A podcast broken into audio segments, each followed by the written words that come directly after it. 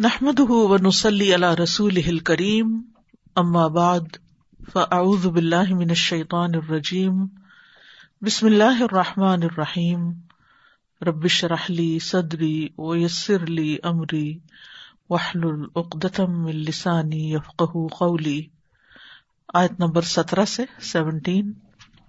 ان المتقین فی جنات و نعیم. بے شک متقی لوگ باغوں اور بڑی نعمت میں ہیں۔ ان المتقین۔ متقین جمع ہے متقی کی۔ اور متقی ہوتا ہے وہ شخص جس کے اندر تکوا ہو۔ تکوا رکھنے والا انسان جو اللہ سے ڈرتا ہے، وہ ہر اس کام کو چھوڑنا چاہتا ہے جو اللہ کو ناپسند ہو۔ بعض اوقات ہم اطاعت کے کام کر لیتے ہیں، نماز پڑھ لیتے ہیں تحجد پڑھ لیتے ہیں۔ لیکن چھوڑنے والے کام نہیں چھوڑتے جو اللہ کو ناراض کرنے والے ہوتے ہیں۔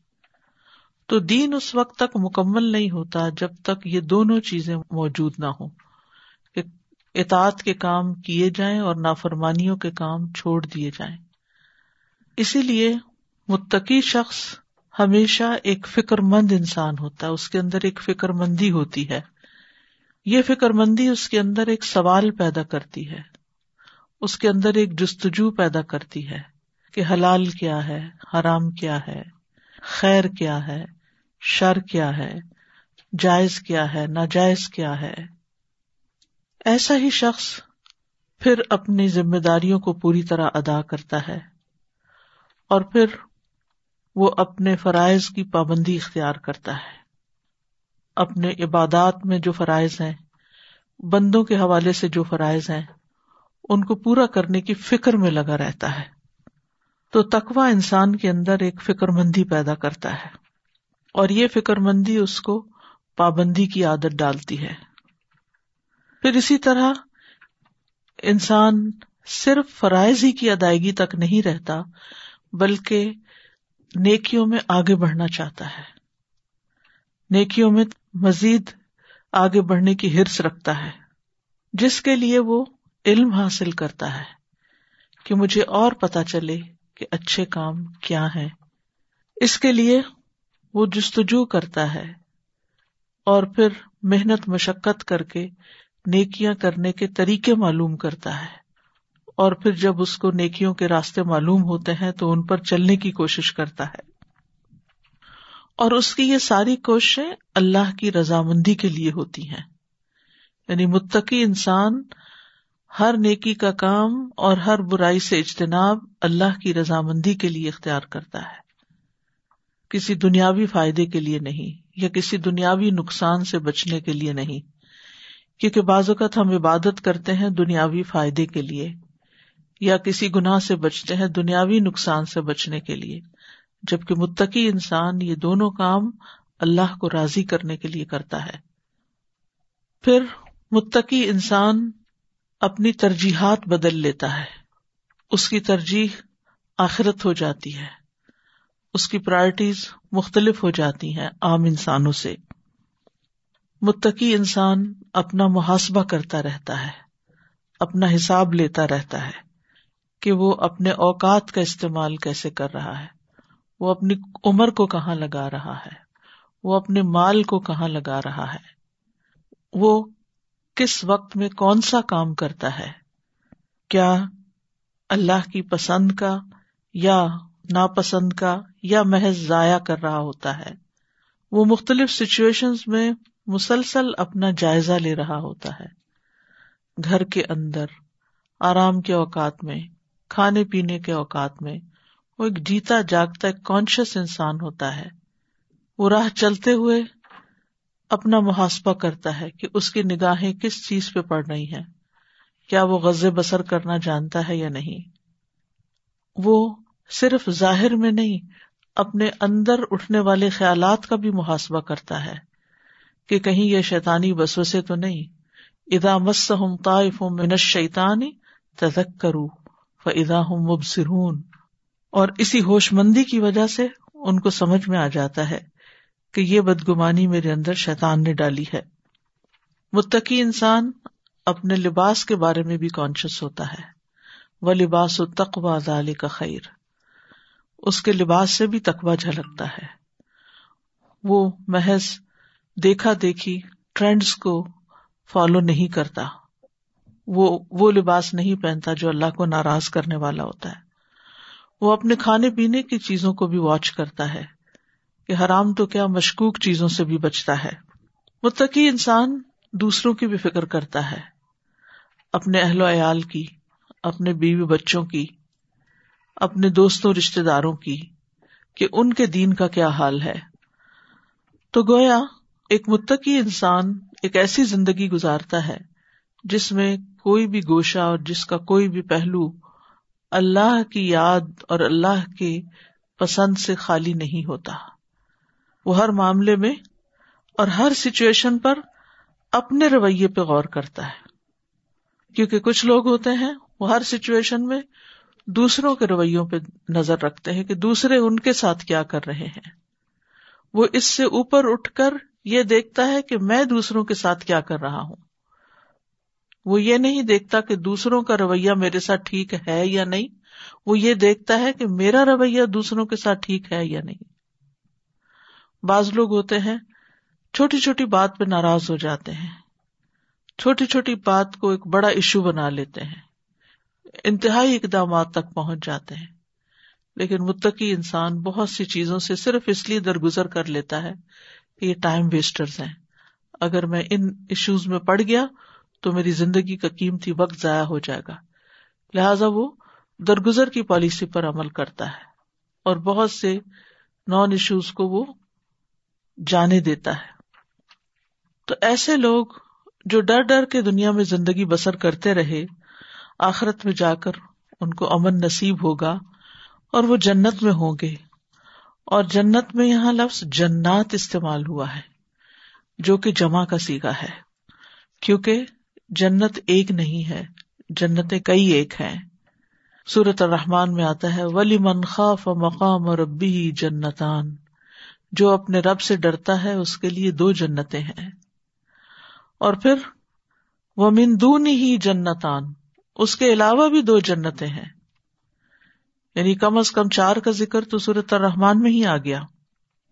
اور پھر لدین احسن الحسن و زیادہ جو لوگ اچھا کرتے ہیں ان کے لیے اچھا بدلا ہے اور زیادہ بھی ہے۔ تو ان المتقی نفی جنات و نعیم متقی لوگ باغوں میں، جنتوں میں اور نعمتوں میں ہوں گے۔ اور یہ جو نعیم ہوتی ہے، یہ صرف ظاہری نعمتیں نہیں ہوتی۔ یہ نعیم حصی بھی ہوتی ہے اور یہ نعیم مانوی بھی ہوتی ہے۔ حصی نعمتیں وہ جو انسان محسوس کر سکتا ہے۔ جیسے کھانا پینا ہے، جس کا آگے ذکر آئے گا، لیکن اس سے پہلے آپ نے دیکھا فا کی ہی نہ بیما آتا ہوں رب ہوں یہ وہ نعمت ہے جو خوشی کی نعمت ہے۔ یعنی ان کے دل خوش ہوں گے، ان کے دل راضی ہوں گے، ان کے اندر ایک اطمینان ہوگا، ایک سرور ہوگا۔ اور پھر اس کے بعد کھانے پینے کی نعمتیں بھی حاصل ہوں گی۔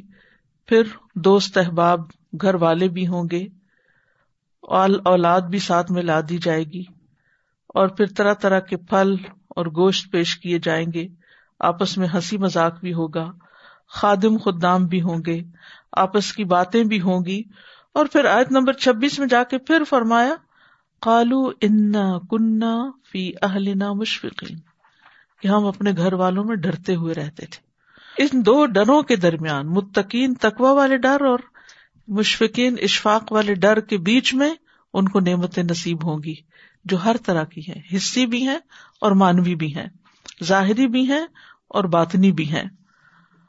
یعنی ہر وہ چیز جس کی انسان تمنا کرے گا، جس کی انسان خواہش کرے گا، وہ اس کو حاصل ہوگی۔ تو سب سے اہم چیز جس کا انسان متلاشی ہوتا ہے، وہ سکون ہوتا ہے، خوشی ہوتی ہے۔ کیونکہ اگر سکون ہوتا ہے، تو تبھی انسان حصی نعمتوں کو انجوائے کر سکتا ہے۔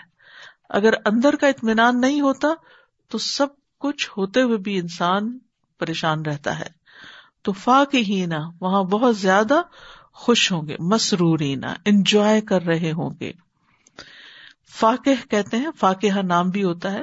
فاقہ کہتے ہیں مسرور کو، جو ہنس ہنس کے باتیں کرے، دوستوں سے ہنسی کرنے والا۔ فاقی نہ بیما آتا ہوں رب ہوں کس بات پر خوش ہو رہے ہوں گے؟ ان نعمتوں پہ خوش ہو رہے ہوں گے جو ان کو ان کا رب عطا کرے گا۔ انسان کو جب کوئی چیز ملتی ہے چھوٹی ملے یا بڑی ملے تو وہ اس کے لیے خوشی کا باعث ہوتی ہے اور وہ خوشی اس وقت اور دوبالا ہو جاتی ہے جب وہ اپنے کسی پیاری ہستی کی طرف سے چیز ملے۔ مثلاً آپ کے ماں باپ بھی آپ کو چیز دیتے ہیں، ان سے آپ کو محبت ہوتی ہے، وہ دیتے ہیں، آپ کو خوشی ہوتی ہے۔ لیکن اگر آپ کا بچہ آپ کو کھوٹا سکہ بھی لا کے دیتا ہے نا، تو وہ زیادہ خوشی ہوتی کیوں؟ کیونکہ بچوں سے آپ کو محبت ہوتی ہے۔ تو جس سے محبت ہوتی ہے، وہ چھوٹی سی بھی کوئی چیز دیتا ہے تو آپ کا دل باغ باغ ہو جاتا ہے۔ پھر کہاں یہ کہ اللہ رب العزت، اگر انسان کو واقعی اللہ تعالی سے محبت ہو، تو اللہ تعالیٰ جب بندے کو نوازے گا، تو بندہ خوش ہو جائے گا۔ اور اللہ تعالیٰ تو پھر اپنی شان کے مطابق نوازے گا۔ یعنی جتنی وہ عظیم شان ہستی ہے، اس کے مطابق وہ دے گا اور لے کر انسان خوش ہو جائے گا۔ فاقی ہی نہ بیما آتا ہوں رب ہوں طرح طرح کی نعمتیں جو نچھاور ہو رہی ہوں گی۔ ایسی نعمتیں جن کا انسان نے کبھی تصور بھی نہیں کیا ہوگا، کبھی سوچا بھی نہیں ہوگا، کبھی خیال سے بھی نہیں گزری ہوگی وہ جب انسان اپنے سامنے پائے گا تو حقیقی معنوں میں خوش ہوگا۔ دنیا میں انسان کے پاس بازوقت بہت کچھ ہوتا ہے، لیکن وہ خوش نہیں ہوتا۔ اچھا گھر بھی ہے اچھا لباس بھی ہے، سب اچھا ہے، پر خوشی نہیں ہے۔ وہاں یہ مسئلہ نہیں ہوگا، وہاں سب سے پہلے نمبر ون یہی مسئلہ حل کر دیا جائے گا کہ انسان کو خوش کر دیا جائے گا۔ اور پھر اس کے بعد ابویسلی انسان کے اندر لے کر ایک خوشی ہوتی ہے، تو وہ خوشی بھی ان کو محسوس ہو رہی ہوگی۔ اور پھر دوسری خوشی کس بات کی ہوگی؟ وہ وقا ہوں رب ہوں عذاب الجہیم اور بچا لیا ان کو، ان کے رب نے بھڑکتی ہوئی آگ سے یعنی ایک طرف خوش ہو رہے ہوں گے، لطف اٹھا رہے ہوں گے، لذت لے رہے ہوں گے، ہنسی مذاق کر رہے ہوں گے، خوشحال ہوں گے، ایک دوسرے سے خوش دلی کی باتیں کر رہے ہوں گے، اور دوسری طرف اس بات پہ خوش ہوں گے کہ اللہ نے ہم کو جہنم کی آگ سے بچا لیا۔ کیونکہ دنیا میں رہتے ہوئے ان کا سب سے بڑا غم، سب سے بڑی فکر، سب سے بڑی پریشانی یہ تھی کہ کہیں ہم جہنم میں نہ چلے جائیں۔ کہیں اللہ تعالیٰ ہمیں دو میں نہ پھینک دے۔ اللہ سبحان تعالیٰ ان کو جنت میں بھیج کر جہنم کے خوف سے نجات دے دے گا۔ وقا ہوں رب ہوں اداب الجہیم دنیا میں کیا ہوتا ہے؟ آپ کو سب کچھ بھی مل جاتا ہے، تو خوف جیسی چیز آپ کا پیچھا نہیں چھوڑتی۔ ایک تو اس چیز کے جانے کا خوف ہوتا ہے۔ یعنی نعمت ملی، اس کے ساتھ ہی وہ ختم بھی ہونا شروع ہو جاتی۔ کیونکہ جو چیز آپ کو جتنی پسند ہوتی ہے، اس کو آپ جلدی استعمال کرنے لگتے ہیں۔ کوئی کوئی کچھ لوگ بچا بچا کے بھی رکھتے ہیں، لیکن وہ انجوائے نہیں، پھر اس کو کر سکتے، صرف دیکھتے ہی رہتے ہیں۔ لیکن مثلاً آپ کا پسندیدہ کھانا ہے، آپ اس کو کھانا شروع کر دیتے تو پھر کیا غم لگ جاتا ہے؟ اب یہ آخری بائٹ رہ گئی ہے، ختم ہو رہا ہے۔ اسی طرح کپڑا ہے تو پرانا ہو جائے گا، گھر ہے تو وہ آؤٹ ڈیٹڈ ہو جائے گا جو بھی چیز ہے دنیا کی نعمت، وہ ساری ختم ہو جائے گی۔ لیکن وہاں کی نعمتیں پائیدار ہوں گی اور کسی قسم کا کوئی خوف نہیں ہوگا کہ اس کے بعد کوئی مصیبت نہ آ جائے۔ کیونکہ اکثر آپ نے دیکھا ہوگا کہ جب انسان بہت ہنس لیتا ہے نا، تو اس کے بعد کیا ہوتا ہے؟ رونا بھی آتا ہے اور ٹھنڈا سانس لیتا ہے۔ ہنستے ہنستے پھر ٹھنڈا سانس لیتا ہے، جو ایک سائے ہوتا ہے، ایک آہ ہوتی ہے جو اندر سے جا کے انسان کے کوئی چھپا ہوا غم باہر آتا ہے۔ تو لیکن وہاں پر کیا ہے کہ ان کے ہر غم اور ہر خوف کو بلاک کر دیا جائے گا۔ کسی قسم کا کوئی غم، خوف اور خاص طور پر جہنم کی آگ کا خوف ان کے اندر کریپ ان نہیں کر سکے گا۔ اللہ تعالیٰ ان کو بچا لے گا۔ اور پھر کیا کہا جائے گا؟ کلو وشربو کھاؤ پیو۔ یعنی ایک ہوتا ہے کہ کسی کو نعمت دے دینا اور ایک یہ ہے کہ پھر اس کے بعد اس کی کیئر بھی کرنا کہ وہ کھا بھی رہا ہے کہ نہیں۔ باتوں میں تو نہیں لگا ہوا۔ کلو وشربو کھاؤ، پیو۔ ہنی ان خوشگواری سے۔ کیوں؟ بیما بسبب اس کے جو کن تم تاملون جو تم عمل کرتے تھے۔ یعنی یہ تمہارے اعمال کی وجہ سے تمہیں یہ سب کچھ دیا جا رہا ہے۔ کلو بشربو اور صرف کھاؤ پیو نہیں، بلکہ ہنی ان۔ ہنی ان وہ چیز ہوتی ہے جو کسی مشقت کے بغیر آسانی سے حاصل ہو جائے۔ پھر اسی طرح اس کا مزہ بھی ہو، خوشگوار ہو، جس کے کھانے میں کوئی دشواری نہ ہو، بغیر کسی مشقت کے حلق سے اتر جائے۔ کھا کر گرانی نہ ہو، خوش مزہ ہو، اور اس کے ساتھ ساتھ کوئی غم اور فکر بھی نہ ہو۔ تو یہاں صرف مزیدار کا مفہوم کافی نہیں ہے۔ یعنی عام طور پر ہم کہتے ہیں نا، خوب مزے سے کھاؤ پیو، تو یہ بہت ادھورا مانا ہے۔ لیکن اس کے علاوہ چارہ بھی کوئی نہیں۔ اتنے سارے معنی ایک جگہ کیسے ڈال دیے جائیں، کوئی ایک ہی اختیار کرنا پڑتا ہے۔ اور پھر ہنی وہ ہوتا ہے جس کا انجام برا نہ ہو۔ یعنی بعد میں بھی اس کے کوئی کانسیکوینس نہ ہو۔ اب اگر اس کو آپ دنیا کے کھانوں سے کمپیئر کریں، تو اس میں کھانے سے قبل بھی مشقت ہے، کھانے کی بھی مشقت ہے، اور پھر بعد میں بھی۔ کھانے سے پہلے اہتمام کرنا پڑتا ہے۔ اگر ریسٹورینٹ میں بھی جا کے تو انتظار کرنا پڑتا ہے۔ وہ انتظار جو ہے وہ اور زیادہ مشقت ہے۔ یعنی یا تو خود خریدنے کا، بنانے کا، وہ سب۔ اور اگر وہ نہیں بھی تو انتظار کی مشقت یا کسی بھی قسم کی۔ پھر کھاتے ہوئے انسان دو طرح کی فکر مندی کرتا ہے۔ ایک تو یہ کہ ختم ہو جائے گا، دوسرا یہ کہ زیادہ کھا لیا تو موٹے ہو جائیں گے۔ دل بھر کے نہیں کھا سکتے۔ فکر ہوتا ہے اگر زیادہ کھائے تو بدہضمی بھی ہو سکتی ہے۔ اور کھانے کے بعد اگر آپ زیادہ کھا لیں تو سستی ہو جاتی، گرانی ہو جاتی۔ یعنی وہ آپ اس طرح ایکٹیو نہیں رہتے یعنی وہ آپ کی طبیعت کے اندر ایک کسل مندی سی پیدا ہو جاتی ہے۔ لیکن وہاں ان میں سے کوئی بھی چیز نہیں ہوگی۔ ہنی ان، بے فکر ہو کے، مزے سے۔ کوئی پریشانی نہیں، کوئی گرانی نہیں۔ لیکن ساتھ ہی یہ بتا دیا بیما کن تم تحمل یہ اس وجہ سے تمہیں آنر کیا جا رہا ہے کہ تم عمل کرتے تھے۔ یعنی یہ سبب بنا، یہاں با جو ہے نا، اس پہ لکھ لیجیے یہ سببیا ہے۔ اس وجہ سے، یہ عوض کے لیے نہیں۔ یعنی جو تم عمل کرتے تھے، وہ تمہیں مل گیا۔ اس وجہ سے کہ تم عمل کرتے تھے، تو تم یہاں آئے ہو۔ انسان اللہ تعالی کی طرف سے ملنے والی ایک نعمت کا بدلہ بھی دنیا میں نہیں دے سکتا۔ ساری زندگی بھی عمل کرے تو اس کی قیمت نہیں چکا سکتا۔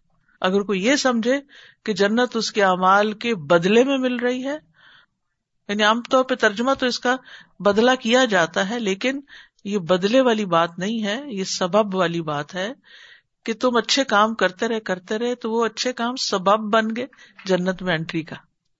تم اس رستے کی طرف دوڑتے رہے، جاتے رہے، تو جب وہ وہاں پہنچے تو تمہیں اندر کر لیا گیا۔ ورنہ تمہارے پاس تھا کچھ نہیں۔ کیونکہ جنت میں تو ایک کوڑا رکھنے کی جگہ دنیا و مافیا سے بہتر ہے۔ اور اگر انسان ساری زندگی بھی سجدے میں پڑا رہے، تو اللہ تعالیٰ کی نعمت کا بھی شکر یا قیمت ادا نہیں کر سکتا۔ تو اس لیے اکثر لوگ اس بات میں کنٹرڈکشن بھی سمجھتے ہیں کہ کسی شخص کا عمل اس کو جنت میں نہیں لے جائے گا۔ تو پھر عمل کی کیا ضرورت ہے؟ عمل سبب بنتا ہے۔ عمل ذریعہ بنتا ہے۔ عمل کر کے آپ اچھے بچے ثابت کرتے ہیں اپنے آپ کو کہ پھر آپ کو کوئی ریوارڈ دیا جائے۔ ورنہ یہ جنت جو ہے، یہ اللہ کی رحمت ہے، اللہ کا فضل ہے، اللہ کا انعام ہے اچھے کام کرنے والوں کے لیے۔ بیما کن تم تاملون جو تم عمل کرتے رہے ہو۔ یعنی عمل بہت ضروری ہے اور ایمان میں بھی عمل داخل ہے۔ صرف آرزو اور صرف تمنا سے انسان جنت میں نہیں جا سکتا، انسان کو کچھ کرنے کی ضرورت ہے۔ اور یاد رکھیے، عمل میں انسان کے اعضا اور دل اور زبان کے تمام اعمال شامل ہیں۔ اعضا دل، زبان سب شامل ہیں۔ جیسے آزاد سے جیسے رکو سجدہ وغیرہ کرنا، ہاتھوں سے کوئی کام اچھا کرنا۔ اقوال میں جیسے کوئی بات چیت، ذکر ازکار وغیرہ کرنا۔ اور دل کے اعمال کیسے ہیں؟ جیسے اللہ کا تقوی ہے، توکل ہے، امید ہے، رجا ہے، خشیت ہے، یہ ساری چیزیں اس میں شامل ہوتی ہیں۔ یہ سارے مل کے اعمال بنتے ہیں۔